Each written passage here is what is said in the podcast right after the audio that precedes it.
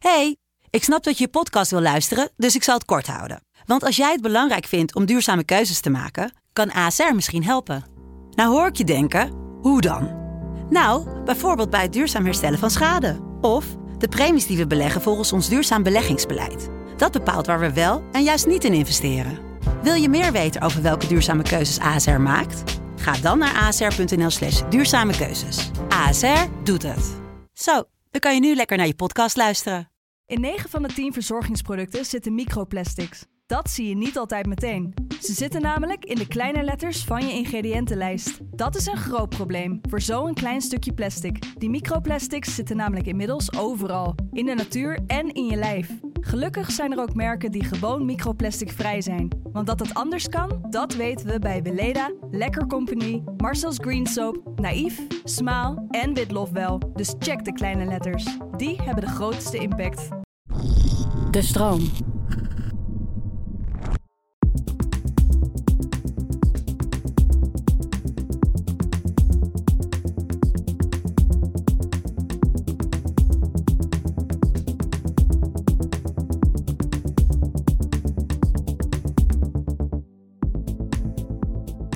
Fijn dat je luistert naar de Podcast Psycholoog. Podcast waarin ik, Marissa van der Sluis, samen met andere psychologen in gesprek ga over belangrijke onderwerpen. Om zo met z'n allen onszelf en anderen beter te leren begrijpen.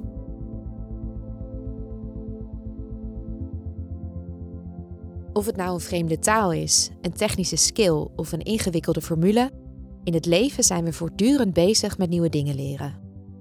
Maar als we eens kritisch kijken naar hoe we informatie tot ons nemen, blijken we nogal wat blinde vlekken te hebben. Hoe we onszelf systematisch overschatten als het om leren gaat, waar we de plank misslaan bij het kiezen van de juiste leerstrategieën en wat wel heel goed werkt om iets nieuws te leren, daar gaan we het in deze aflevering over hebben met Gino Kamp. Gino Kamp is als bijzonder hoogleraar effectief leren verbonden aan de Open Universiteit. Daar doet hij onderzoek naar effectieve leerstrategieën en hun toepassingen in de praktijk. En hij is mede-auteur van het boek Wijze Lessen. Als we kijken naar de titel van deze aflevering, effectief leren, dan lijkt het net alsof leren alleen maar gaat over leren in de klas of studeren uit een boek. Maar als we even wat verder gaan uitzoomen, dan gaat leren natuurlijk over veel meer dan dat. Um, waar gaat leren eigenlijk nou allemaal precies over? Ja, je kunt zeggen, als je ervan uitgaat van de, laat ik zeggen, hoe je geheugen werkt, van hoe je brein in elkaar zit, hoe je leert, dan heeft dat natuurlijk niet alleen maar betrekking op, op wat je in de klas leert, hè, of wat je op school leert of op de universiteit of waar, waar je ook studeert.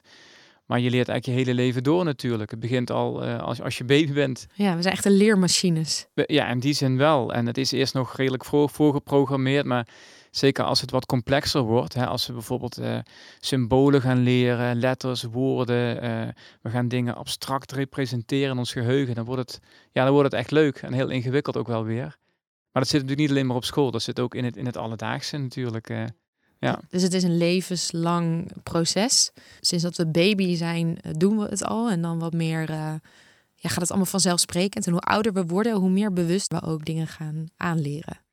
Ja, we, zijn als mens natuurlijk wel in staat tot complex leren ook. Hè? Dus we, we kunnen hele abstracte dingen representeren in ons geheugen en daar hele ingewikkelde, op een heel ingewikkelde manier over nadenken. En dat is natuurlijk iets wat ons uh, wat goed is voor ons, uh, maar wat ook een bepaalde aanpak natuurlijk ook met zich mee, uh, meebrengt. Ja. Het kan ook heel frustrerend zijn. Het kan ook niet goed gaan en het kan vervelend zijn. Ja, nee, zeker. Ja. Ja. En hoe werkt dat leren nou precies in ons hoofd? Wat gebeurt er als we iets nieuws leren? Ik bekijk het vooral als iets uh, als leren als een langdurige, stabiele verandering in je lange termijn geheugen. Zo zie ik dat. En zo bestudeer ik dat ook. Dus het gaat, je kunt natuurlijk op allerlei manieren leren, maar dat is hoe ik het bekijk. En dan vooral, hoe werkt dat proces dan? En ja, hoe kun je dat proces ook stimuleren en, en wat kan er ook fout gaan? Mm -hmm. Dus de, laat ik zeggen, de basis is eigenlijk ook een, het simpelste geheugenmodel, wat, wat iedereen eigenlijk ook al kent. Van er komt informatie binnen vanuit de omgeving, uh, die wordt verwerkt, die komt in je korte termijn geheugen of je werkgeheugen terecht. Nou, je werkgeheugen is maar heel beperkt. Er kan maar informatie maar heel kort in zitten. Um, uh, en heeft ook heel beperkte capaciteit. Dus er kan ook niet zoveel in zitten. En dat moet dan opgeslagen worden naar je langetermijn geheugen. Ja, dat die informatie moet weggeschreven worden op een gegeven moment naar een soort databank. Ja, zo, blijft die liggen. metafoor zou je daarvoor kunnen gebruiken. Ja. En, en, en daar zitten heel veel verschillende aspecten aan. Zelfs op basis van zo'n simpel model kun je al heel veel dingen bedenken eh, wat leren zou kunnen stimuleren of wat leren zou kunnen hinderen. Eh, en, en dat vind ik reuze interessant. Dat is ook ja, waar ik ja, in het onderzoek mee eh, op focus eigenlijk. En als we dan kijken naar iets simpels leren, zoals ehm, een rijtje woordjes. Dan Ja. kijk je dus naar dat rijtje woordjes en dan, eh, ga je dat proberen in je op te nemen. Dan komt dat eerst in je werkgeheugen. Ja. En op een gegeven moment na herhaling bijvoorbeeld, als, als het effectief gebeurt, dan wordt het naar het lange termijn geheugen geschreven. En dan hopelijk kunnen we daar op lange termijn dan weer die woordjes gebruiken in onze taal. In de taal Ja, die we precies. nieuw leren. Ja, en dat is dan een simpele voorbeeld hè, van woordjes. Het kan natuurlijk ook nog veel complexer zijn, maar eh, het zijn inderdaad de, de overgang van korte termijn naar, naar lange termijn. Dus hoe zorg je dat dat goed geïntegreerd wordt in het lange termijn geheugen? Dat Mhm. daar landt en ook blijft zitten. Ja, aan een soort kapstok wordt opgehangen met andere dingen. Ja, precies. Hè? Dat is dan weer de rol van voorkennis. Dat je datgene wat je nieuw leert, dat je dat in feite koppelt aan wat je al weet. Waardoor je het beter opslaat en gemakkelijker weer daaraan terug kunt komen, zeg maar. Hè, of het proces van herhaling. Hè? Dat is ook natuurlijk een heel bekend iets. Eh, herhaling werkt. Dat is heel simpel. Hè? Als je iets herhaalt, dan wordt het beter opgeslagen in je geheugen. Dus dat helpt die integratie. En je kunt ook allerlei manieren bedenken waardoor je informatie gemakkelijker weer uit je geheugen, op kunt halen. Oh ja, dat komt er natuurlijk ook bij kijken. Niet alleen het opslaan proces, maar ook het proces Ja. van het terughalen uit het lange termijn geheugen. Ja. Want als dat niet lukt, heb je er alsnog niks aan. Ook andersom natuurlijk, ja precies, ook het terughalen. Eh, en ook überhaupt zelfs nog eerder het in je korte termijn geheugen krijgen van die informatie. Ja. door, door je aandacht te richten. Hè, eh, of door met hulp van docent je, je, je aandacht op de juiste dingen te richten. Zodat je die ook daadwerkelijk gaat verwerken. Dat je weet wat belangrijk is. Ja, Ja. precies. Zeker in complexe situaties. Ehm, en wat ik zei, werkgeheugen is, is maar beperkt in capaciteit. Dus ehm, je moet dat niet overbelasten, want dan, dan raakt, het, eh, raakt het uit het spoor. Dus je, moet ook, eh, je kunt allerlei strategieën gebruiken om ervoor te zorgen dat het werkgeheugen ook ja, niet overbelast wordt. En dat je ook, de, ja, ook daadwerkelijk die informatie kunt verwerken. Mhm. En ehm, verschillen mensen nou in de manier waarop ze het beste leren? Ja, dat is een eh, bekende onderwijsmythe, zoals het ook wel genoemd wordt. Hè? Dus ja. het, eh, en er worden ook best wel, eh, nou laat ik zeggen, dat er zijn hele bureaus die daar geld aan verdienen om dat op allerlei scholen te implementeren. Ja. Maar er is eigenlijk niet zoveel bewijs dat, dat het, het leren met verschillende leerstijlen voor verschillende mensen een ander resultaat oplevert. Interessant, want toen ik een keer een opleiding ging doen, een soort specifieke opleiding voor, ehm, voor psychologen. Mhm. Toen het eerste wat ik kreeg was een vragenlijst om mijn ehm, ja, leerstijl zeg maar, eh, te onderzoeken. En dan gingen we op basis daarvan dan soorten oefeningen doen. Ja. Maar, maar dat is dus een beetje een mythe. Ja, eigenlijk wel. En Daar, daar is gewoon geen bewijs voor. Dus je, je kunt wel een voorkeur hebben. hè. Soms zeggen mensen, ja, ik, ik, ik voel me meer een visuele leerder of een meer een auditief ingestelde leerder. Maar het is niet zo dat als je dat dan gebruikt als strategie, dat jij daar dan beter eh, mee leert dan iemand anders. Dus in feite, je zou het ook zo kunnen zien, eh, onze geheugens werken gewoon ongeveer op dezelfde manier. We hebben allemaal een werkgeheugen, we hebben allemaal een lange termijn geheugen. En de processen die ervoor zorgen dat informatie wordt opgeslagen en opgehaald, die verschillen eigenlijk niet. eh, eh, dus, dus daarom ook dat er niet echt verschillen worden gevonden op dat vlak. Nee. Ja. Dus hoewel iets misschien beter en lekkerder aanvoelt voor ons, wil dat nog niet zeggen dat dat ook beter werkt om iets daadwerkelijk eh, dat iets be- beklijft. En Ja. Dat we het kunnen gaan gebruiken, die kennis. Ja. Dus heel veel tijd en energie steken in, in het laten aansluiten bij je leerstijl of het ontdekken van je leerstijl. Dat, nee, dat, dat zou ik zou ik niet aanraden. Ik zou vooral kijken van wat weten we over wat werkt en, en daar vooral op, op inzetten. Ja, en als je begint met school of met studeren, dan wordt er meestal niet heel veel aandacht besteed aan hoe je het beste kunt leren of studeren. Vind je dat niet zonde? Ja, ik vind dat, kijk, ik moet wel eh, zeggen, het, het is er steeds meer. Hè? Het, het is echt veel meer dan, dan, laten we zeggen, twintig jaar geleden. Ja, en er zijn niet best in wel... mijn tijd in ieder geval. Nee, in mijn tijd ook, ook nog niet Nee. helaas. Maar er zijn best wel veel scholen nu daarmee bezig. Met, en zeker op de middelbare scholen, ook, ook in het hoger onderwijs, zijn mensen echt wel bezig met ehm, het klaarmaken van de student, van de leerling, om te gaan leren en hun daar allerlei handvaten in te bieden. Uh, dus dat is wel aan het veranderen, maar nog steeds is het nog, nog niet een heel groot iets. Uh, en dat is zeker jammer, omdat uh, we de focus eigenlijk vooral op de inhoud leggen. Het gaat erom dat de kennis hè, wordt overgebracht, maar niet zozeer op hoe. En ook niet zozeer op hoe dan die, die leerling of die student, hoe die dat dan aanpakt. Dus hoe die over zijn eigen leren reflecteert. Hè? Dus, dus metacognitie, het, het, het, nadenken over je eigen cognitie, het nadenken over je eigen leren, dat is eigenlijk nog best wel een ondergeschoven uh, kindje. En daar zouden we heel veel aan kunnen hebben.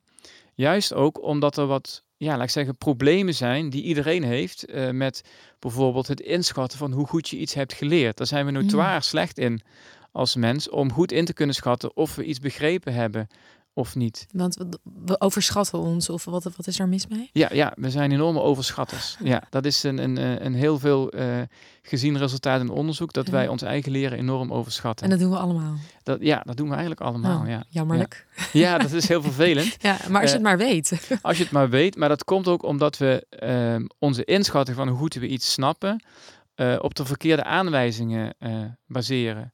Ja, hoe bedoel je dat? Ja, dus dus um, nou, een, voorbeeld is bijvoorbeeld uh, als je iets opnieuw gaat doorlezen, als je iets gaat herbestuderen, wat heel veel mensen doen. Dat is echt een hele dominante strategie eigenlijk van studenten, van leerlingen, van, van iedereen eigenlijk. Als je, het, als je het nog eens wil leren, dan ga je het opnieuw vlak doorlezen. Van tevoren nog even zo. En liefst ook vlak van tevoren inderdaad. Maar dan lees je het en dan herken je dingen. Hè, dan denk je, oh ja, dat heb ik al eens vaker gezien. En dat werkt heel fijn, want dan denk je, oh leuk. En je leest, je komt in een soort van flow. Het is heel bevestigend.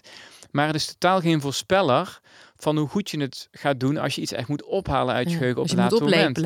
Als je moet, ja, en dat moet je natuurlijk in de praktijk vaak doen. Op toetsen, maar ook in het dagelijks leven natuurlijk. Dan moet je niet dingen herkennen, maar je moet echt dingen uit je geheugen kunnen ophalen. En dan dingen herbestuderen, die, die, daardoor word je eigenlijk door jezelf een beetje voor de gek gehouden. Want je dan denkt van, ik, ik weet het, maar in feite weet je het niet, maar je herkent het. Dat is ook echt iets anders. Dus we hebben de neiging om de verkeerde aanwijzingen te gebruiken om ons oordeel over ons eigen leren uh, op te baseren. Ja, precies. Dus dan zit je daar tijdens een toets of een tentamen en dan heb je het net nog gelezen, maar dan moet je daar een of andere opdracht over of een vraag over beantwoorden. En dan denk je, uh, nou kom ik er ineens niet meer bij of ik kan de woorden ineens niet meer. Ja, bijvoorbeeld. Hè, reproduceren. Ja. Kijk, sowieso hoe meer eh, de, de vorm van de oefening lijkt op de vorm waarin je het ook gaat gebruiken, nou, hoe groter de kans dat je het ook goed kunt gaan gebruiken. Ja, precies. Ja. Dus, uh, ja, dus dat het inschatten is slecht, maar ook het inschatten van de effectiviteit van de strategieën die we inzetten is niet zo goed. We hebben, nou ja, over het algemeen best wel uh, naïeve ideeën over uh, hoe goed de strategie werkt die we gebruiken. Het is vaak ook niet zo dat die niet werkt, want we komen over het algemeen toch allemaal wel door onze schoolperiode en ja. door onze studententijd heen. Maar dat wil niet zeggen dat dat op de meest effectieve en efficiënte manier is gebeurd. Dus had, had veel handiger gekund, zeg je? Uh, ja, waarschijnlijk wel. Oké, ja. ja. Um, dus eigenlijk, we zouden wat meer kennis moeten hebben over wat gewoon feitelijk werkt. Of wat uit onderzoek is gebleken wat werkt en wat minder goed werkt. Want dan kunnen we gewoon meteen een strategie toepassen die ons verder helpt. Ja, dus op scholen zou je kunnen zeggen, zou er best wel veel aandacht kunnen zijn voor het reflecteren over je eigen leerproces. En het, het, het ook het bieden van... Ook naar afloop. Ja, ook naar af, zeker juist naar afloop. Hè? Even een, een karikatuur is natuurlijk dat je je toets terugkrijgt en dat je daar een, een bepaald cijfer voor had. En ja, dan heb je dat en dat was het dan. Ja, ja ik, prop, ik propte meteen gewoon in de Ja, weg met dat ding. Ja, de volgende, volgende lesuur. Interesseerde me geen zier, maar daar zit alleen het cijfer. Ja, precies. Maar daar zit een hele hoop uh, kennis eigenlijk die je kunt gebruiken. Hè, dus oké, je had een, een, ik zeg maar wat, had een 7, je had een 6.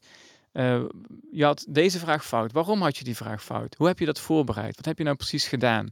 Dacht je dat je het wel wist of dacht je dat niet? Uh, welke strategie heb je dus ingezet? Hoe, hoe, zou je dat dan anders kunnen doen? Wat weet je over strategieën? Pas uh, dan leer je het echt. Ja, dan leer je. Dus dat gaat niet alleen maar over de inhoud, maar het gaat ook over de manier waarop je die kennis dan zeg maar tot je neemt. En um, ja, da daar zou meer aandacht aan, aan gegeven kunnen worden, denk ik. Ja. Nou, en dit is al iets waar we tegenaan lopen, dat we eigenlijk niet zo goed weten um, hoe we moeten leren en, en, en maar wat doen eigenlijk. Um, waar lopen mensen over het algemeen nog meer tegenaan als ze aan het leren zijn of aan het studeren zijn? Ja, andere dingen is hoe sluit ik aan bij wat ik al weet? Hè? Hoe zorg ik ervoor dat die informatie op de goede manier eh, gekoppeld wordt aan, aan de informatie die ik al in mijn hoofd heb. Dus dat activeren van die voorkennis. Ja, je kunt het leerproces zien als iets waar je controle over hebt. Iets wat je voor jezelf kunt reguleren, wat je kunt regelen, wat je kunt aanpassen. Maar dat betekent dat je kennis moet hebben over uh, hoe je ervoor staat. Mhm. Je moet kennis hebben over wat werkt en wat niet werkt. Aan die kennis moet je kunnen gebruiken om dan ook je leren te verbeteren op het moment dat je ziet dus en kunt reflecteren over het feit dat het nog niet zo goed gaat. Dat je Nee. ook dingen zou kunnen aanpassen. Ja. En dat hele proces van je eigen leren reguleren, ja, dat, dat is niet iets wat iedereen zomaar vanzelf kan. Dat is een complexe vaardigheid, zou je eigenlijk kunnen zeggen, die je moet, eh, die je moet trainen. Ja, dat, dat klinkt ook heel complex. En je, hebt, je had het er net over dat ehm, het ook belangrijk is om die kennis ergens aan op te hangen. Is dat ook iets wat we vaak vergeten te doen? Om kennis die we opdoen, om die ook i- binnen een context te plaatsen, zodat we Ja. beter kunnen onthouden. Ja, dat is iets. ehm, hè, dat is een van die dingen die gaan over hoe zorg je ervoor dat je van dat eh, informatie in dat werkgeheugen zit, zo goed mogelijk in dat lange termijn geheugen krijgt. Dat is onder andere door hem te koppelen aan wat je al in dat lange termijn geheugen hebt zitten. Want als je dat doet, dan worden die dingen met elkaar geassocieerd. En dan kun je ze daarna, omdat die associaties ook bestaan, kun je ze weer gemakkelijker uit je lange termijn geheugen ophalen. Ja, Ja, om een voorbeeld te geven, dat zijn zo van die, van die leuke voorbeeldjes. Eh, uit experimenten, dat je mensen teksten laat lezen, maar je geeft er geen titel bij. En die teksten zijn dan een beetje mysterieus en dan denk je, waar gaat dit over? ja. En dat kun je dus ook niet onthouden, want je snapt gewoon niet waar het over gaat. je kan het niet plaatsen. Nee, je kan niet plaatsen. Tenzij je er de titel bij krijgt. En dan valt opeens de hele tekst op zijn plaats. Want dan kun je je voorkennis natuurlijk eraan koppelen. En dan is het daarom ook makkelijker Mm. om dingen uit die tekst te onthouden. Bij wijze van spreken weet je in welk mapje die, die kennis kan plaatsen in je hoofd. Ja, dan activeer je alles wat met dat mapje te maken heeft. Ja. Activeer je in feite, waardoor al die nieuwe kennis ook daaraan weer gerelateerd wordt. En het ook makkelijker kunt begrijpen, om, omdat je die geactiveerde kennis kunt gebruiken daarvoor. Hè? Kijk, als wij nu dit gesprek voeren, wij gebruiken allemaal woorden die als we die niet zouden kennen, dan zouden we dat gesprek niet kunnen voeren. Dus wij gebruiken nu ook eigenlijk al voorkennis om überhaupt elkaar te kunnen begrijpen. Eh, en dat is dan in dat, die context ook belangrijk. Om het te begrijpen, maar ook om, om het op te slaan en om het beter te onthouden. Ja. Je kunt ook heel geïsoleerd bepaalde kennis leren, zonder dat je de- bigger picture ziet of de context in feite daaromheen ziet. En dan ben je het ook wel heel snel vergeten. Dat is eigenlijk eh, wat dan het risico is daarvan. Ehm, ja, en wat werkt nou eigenlijk helemaal niet als het om leren of studeren gaat? Waarvan we misschien nu wel nog steeds het idee hebben dat het wel werkt. Ja, we hebben zelf ook onderzoek gedaan bij eh, middelbare scholieren. Maar er is ook heel veel onderzoek gedaan bij, bij studenten in het hoger onderwijs. Over wat voor strategieën zij inzetten. En dan zie je dus dat ze eh, vaak strategieën daarin noemen. Die, waarvan wij weten als onderzoekers dat ze niet zo goed werken eh, om er op de lange termijn van te leren. Mhm. En dit gaat over het, het tot ze nemen van grote hoeveelheden stof, gewoon studiestof. Ja, ja, ja. Bijvoorbeeld, eh, ja, bijvoorbeeld als je moet leren voor een, eh, voor een toets of voor een examen of, of eh, nou ja, dat soort dingen. Als je thuis de stof aan het verwerken bent. Wat, wat veel mensen doen is dus het herbestuderen, hadden we het net al over. Dat is een dominante strategie. Nou, daar weet je van dat die een beetje link is, omdat je daardoor jezelf niet zo goed inschat. En daarnaast eh, levert het ook niet zo heel veel op aan, aan extra eh, kwaliteit van opslag, laat ik zeggen. Zeker vergeleken met andere strategieën die daar eigenlijk veel meer eh, mee doen. Ehm ander voorbeeld is bijvoorbeeld markeren, hè, met een markeerstift of onderstrepen. Dat doen ook heel veel mensen best intensief. En daar weten we ook van dat dat eigenlijk niet zoveel toevoegt. Waar Uit- komt dat dan door? Dat dat, dat dat niet zo goed werkt als we denken? Ja, nou een bekend, bekende experiment, er zijn natuurlijk meerdere gedaan, maar die, die is bijvoorbeeld dat je eh, een, ik zeg maar wat, een pagina tekst ziet en dat je daar een, eh, dat je die moet markeren, de belangrijke begrippen. Eh, of je krijgt eh, diezelfde tekst, maar je kijkt naar wat iemand anders heeft gemarkeerd. Dus een soort van passieve markering zou je kunnen zeggen. Ja. Of je doet gewoon helemaal niks. Je leest gewoon die tekst, punt. Dan maakt het voor het lange termijn onthouden maakt het echt helemaal niks uit. Dus of je Grappig, nou hè? markeert, niet markeert. Dus het is Ik, wel ik zo... heb ook gemarkeerd in mijn... Ja, nee, heel veel mensen. ja. Ik, ik ook, ik ook Hoor hoor, dit zeker. het voelt als een houvast. Ja, ja, kijk, dit is natuurlijk iets anders. Eh, je hebt natuurlijk structureren eh, en je hebt iets markeren om ervan te Om leren. te hè. onthouden. Om te onthouden. Dat zijn natuurlijk twee verschillende dingen. Eh, om te onthouden, dat, nee, daar is eigenlijk weinig bewijs voor dat dat iets doet. Ehm, Om het in het oog te laten springen wel. maar niet Ja. om het te onthouden op die Het heeft natuurlijk ook te maken met de kwaliteit, hoe je markeert. Hè? Dus mensen zijn soms geneigd om, om heel veel te markeren, of te veel, of niet de juiste dingen te markeren. Het is wel zo dat wat je dan markeert, dat wel beter wordt onthouden. Maar daarvoor kun je ook een, daardoor kun je ook een beetje de, de relatie tussen de, de stof als geheel een beetje gaan missen. Omdat je dan te veel op die Ja. gemarkeerde informatie Dan focust. kan je het weer niet in een context plaatsen waarvan je net zei, dat is altijd heel belangrijk. Ja, dus, dus laat ik zeggen, er kunnen heel veel oorzaken zijn waarom het niet werkt. Maar netto werkt het dus eigenlijk niet zo goed. Zeker niet om ervan te leren. Dus dan, dan zijn er andere dingen die je veel beter zou kunnen doen eh, met je tijd, inderdaad. Dus markeren werkt niet. Eh, we zijn geen goede inschatters. Ja, Eh, herbestuderen. en dus- herbestuderen, ja. dus eindeloos maar een beetje zo boven je boek hangen en eh, Ja, ja, en, doorzetten. en überhaupt, ja, kijk, ja, samenvattingen maken ook eigenlijk niet zo goed. Dat is ook iets wat we heel veel gebruiken. Begrippenlijsten, samenvattingen. Ja, maar dat ligt het er wel. Dan, dat is een beetje een genuanceerd verhaal. Want samenvattingen maken aan zich is al een complexe vaardigheid. Als je daar goed in bent, en dat kun je ook leren, dan heeft dat zeker wel een effect.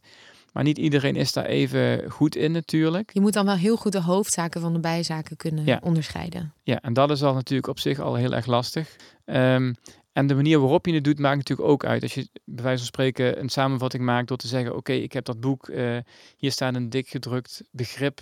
Ik neem dat over en ik schrijf de definitie erachter. Letterlijk erachter. Dan Ja. ben je eigenlijk gewoon aan het kopiëren. Ja. En Hoef je helemaal niet bij na te denken. daar hoef je inderdaad, Nee. dus hoeft, daar- daar ben je geen verwerking mee aan het doen. Je hebt wel het idee dat je heel goed bezig bent.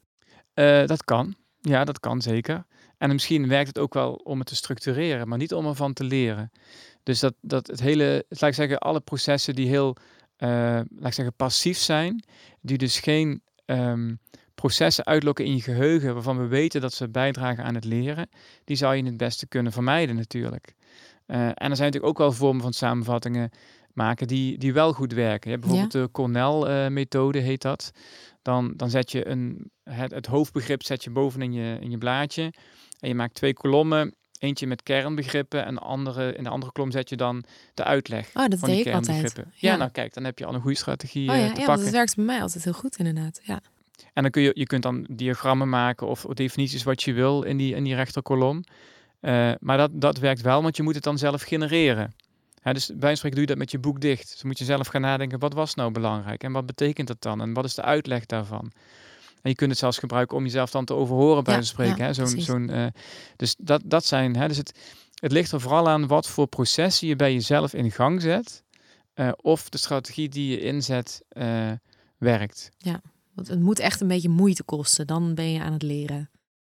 Ja, dat moeite is een interessante term, een interessant begrip, want dat, dat sluit eigenlijk een beetje aan bij ehm, wat het onderzoek dan heet ehm, desirable difficulties. Dus een soort van wenselijke moeilijkheden. Ja.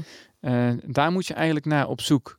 Dus wenselijk in de zin van dat ze ook werken, want je kunt jezelf heel moeilijk maken zonder dat het werkt. En moeilijk omdat je die processen moet uitlokken waarvan je weet dat ze iets bijdragen aan het leerproces. En dat is ook een soort van disclaimer van ja, helaas, het, het is niet zo dat wij op een hele gemakkelijke manier heel veel informatie opeens kunnen leren. Er is, er is geen, eh, quick fix. er is geen quick Nee. fix. Leren kost gewoon moeite. Ja. Maar als je, de je juiste ja, maar als je de juiste strategieën gebruikt op een goede manier, dan, ja, dan, dan, dan kun je daar wel heel veel uithalen Ja. natuurlijk. Dus je moet een soort sweet spot vinden waarin je je hersenen dus laat kraken. Ja. En, en dat op een effectieve manier, zodat je er wat van leert, zodat je dingen onthoudt. Ja, het is, het is eigenlijk een soort van combinatie van eh, natuurlijk de, de tijd en de moeite erin investeren. Dat is, daar begint natuurlijk al mee. Ja. Eh, maar daarna ook eh, op de juiste manier, dus de juiste, met de juiste strategie. En daarbij is er ook eigenlijk een verschil tussen leren en presteren. Ja, je kunt zeggen, ik wil op de korte termijn presteren, of ik wil op de lange termijn iets leren.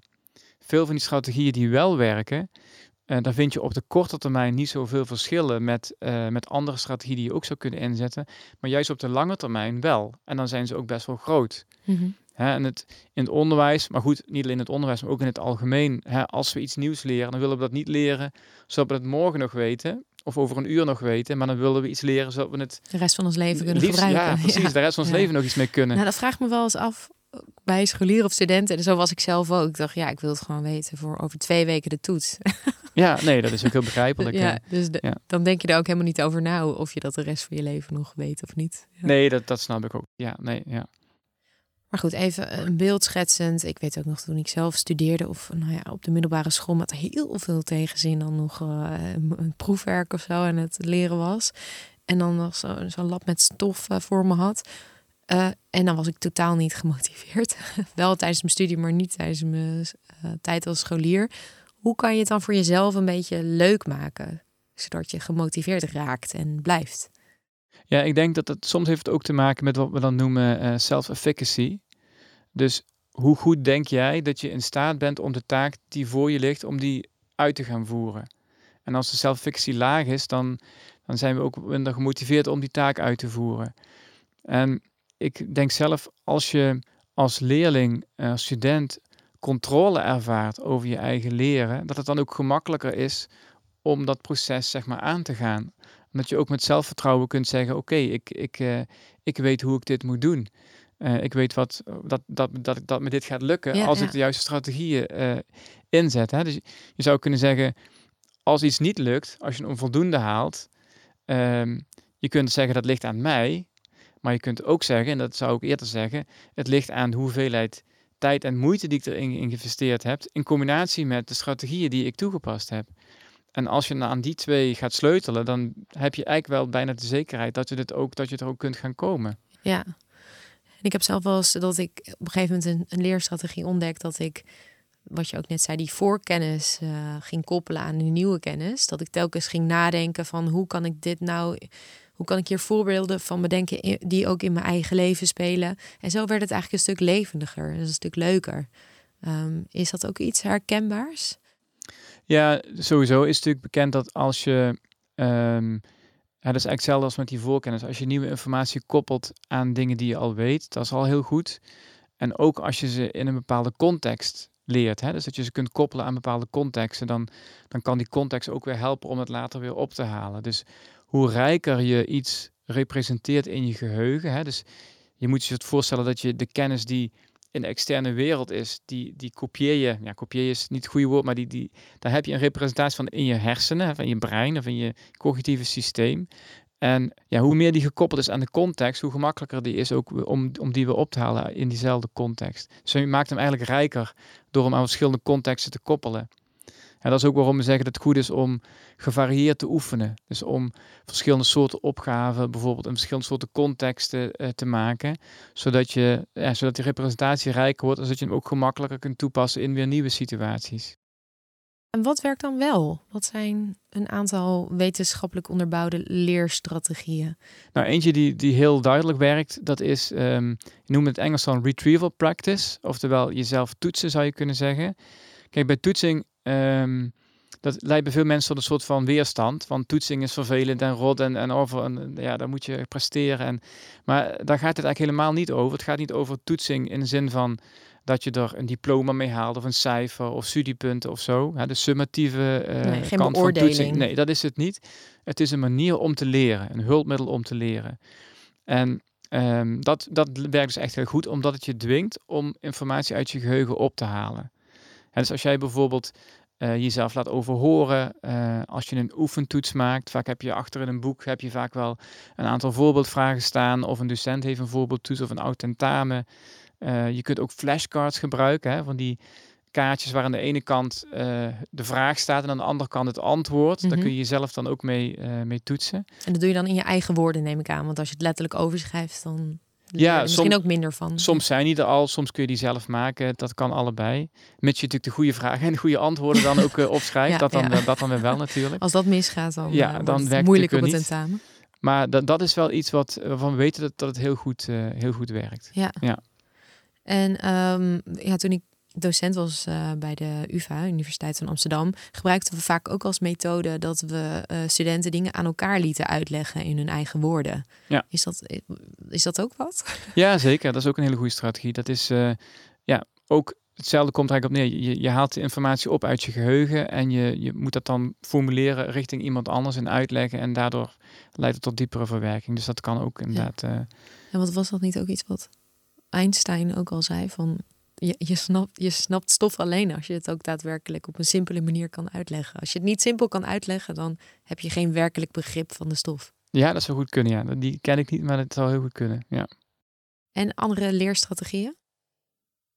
Uh, nou, eentje die, die eigenlijk niet zozeer is ingebakken in het onderwijs, maar die wel heel goed werkt, is, um, dat noemen ze in het Engels distributed practice, oftewel uh, gespreid leren. Um, dat zit niet zo in ons onderwijs, omdat wij ook als docenten of als onderwijsmakers uh, altijd een beperkte tijd maar hebben om iets langs te laten komen. En uh, daarna gaan we door naar het volgende vak of naar het volgende stukje stof. En er zit ook enorm veel druk op docenten om heel veel stof in heel korte tijd tot heen te jagen. Maar juist het gespreid in de tijd terug laten komen van stof werkt heel goed om die stof uh, langer te onthouden. Dus laat ik zeggen, um, stel je voor dat je, nou een heel simpel voorbeeld dan, dat je uh, woordjes moet leren. Uh, nou, we hebben bijvoorbeeld gedaan bij woordenschat leren op de basisschool. Je, je krijgt een woordenschatles en daarmee ga je dan uh, oefenen, ga je oefeningen maken. Nou, die oefeningen, staan, vaak staan die dan in de methodes ook op dezelfde dag gepland. Dus je, je leert iets over het circus en dan krijg je de dompteur en de decor oh ja. en allemaal dat soort dingen. komt ineens allemaal weer terug. Ja, ja precies. En dan, en dan moet je daarna met die woorden gaan oefenen, allerlei oefeningetjes. Nou, wat wij bijvoorbeeld onderzoek aan hebben gedaan, Nicole Goossens was, heeft dat gedaan uh, voor haar uh, promotieonderzoek, is dat ze dan die oefeningen in de tijd ging spreiden. Dus dan had je op maandag die les gehad, maar dan kreeg je op, op uh, woensdag en vrijdag die oefeningen pas. In plaats van allemaal op maandag. Mm -hmm. Dus dan had je evenveel oefening, dus ja. niet meer oefening, maar gewoon verspreid. Hè, ook evenveel, dus dezelfde tijd werd eraan besteed, hetzelfde aantal oefeningen. En toch werkt dat spreiden dan beter. In plaats van alles in één keer. In plaats van alles achter elkaar. En zeker voor de lange termijn. Op de korte termijn vaak maakt dat niet zo heel veel uit. Soms ook wel op de korte termijn. Maar zeker op de lange termijn. Mm -hmm. Nog meer strategieën? Um, ja, bijvoorbeeld wat we ook hebben gedaan, dat is dan een, een, combinatie eigenlijk van die twee, is dat je dan distributed retrieval practice doet. Dus eigenlijk allebei. En dat is wel eentje die, als, als je dan toch iets wil meenemen van wat moet ik, wat, wat, wat, wat, moet ik hieruit meenemen, dan zou ik die vooral uh, ja. meenemen. Dus, dus dit het, moeten ze highlighten. Ja, precies. ja, precies ja. De, ja, highlight deze vooral even. Dus gespreid in de tijd jezelf toetsen. Ja, en dat, dat, ja, dat, dat, is, dat klinkt zo simpel, maar ja, dat, dat gebeurt niet natuurlijk, niet zo heel erg vaak. Dus, nee, dat is niet iets wat je snel uit jezelf bedenkt. Nee, nee. Dus wat we natuurlijk wel, wat we hè, overdreven gezegd, wat we natuurlijk vaak doen, is dan vlak voor een tentamen, vlak voordat we iets moeten, moeten weten of moeten ophalen, dan heel veel uh, de, de, de tekst nog eens doorlezen, flink herbestuderen.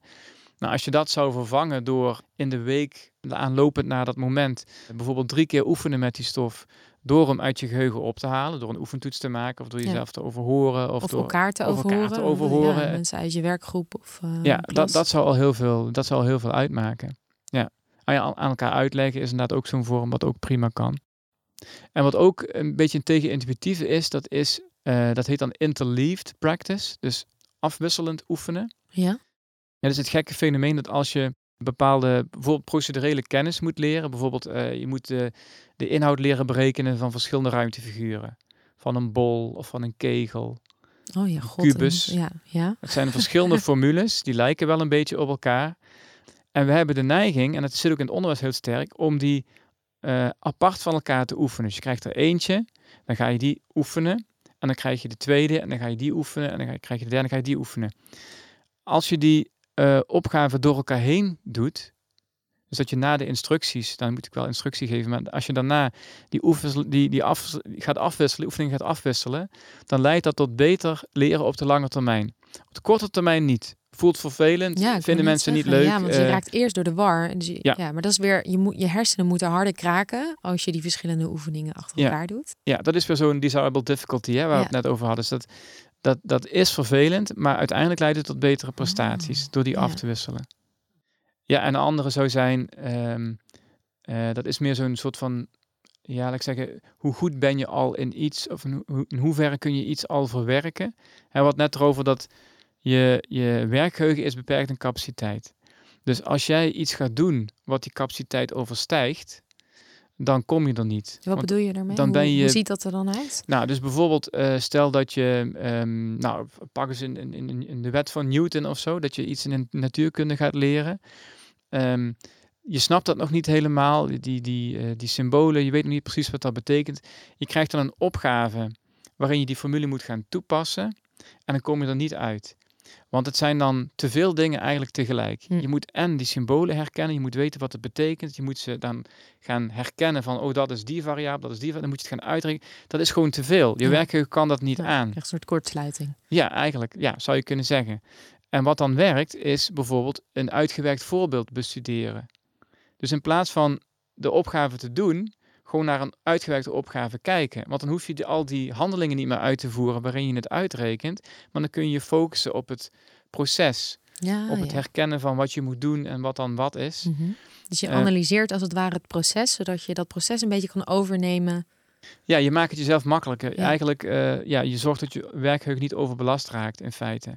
Kijk, als je het wel meteen snapt, dan moet je dat natuurlijk niet doen. Dan moet je meteen opgaven gaan maken. Maar eh, dus afhankelijk van waar je staat, kun je met uitgewerkte voorbeelden of wat dan heet completion problems. Dus dat zijn dan dingen die deels zijn opgelost.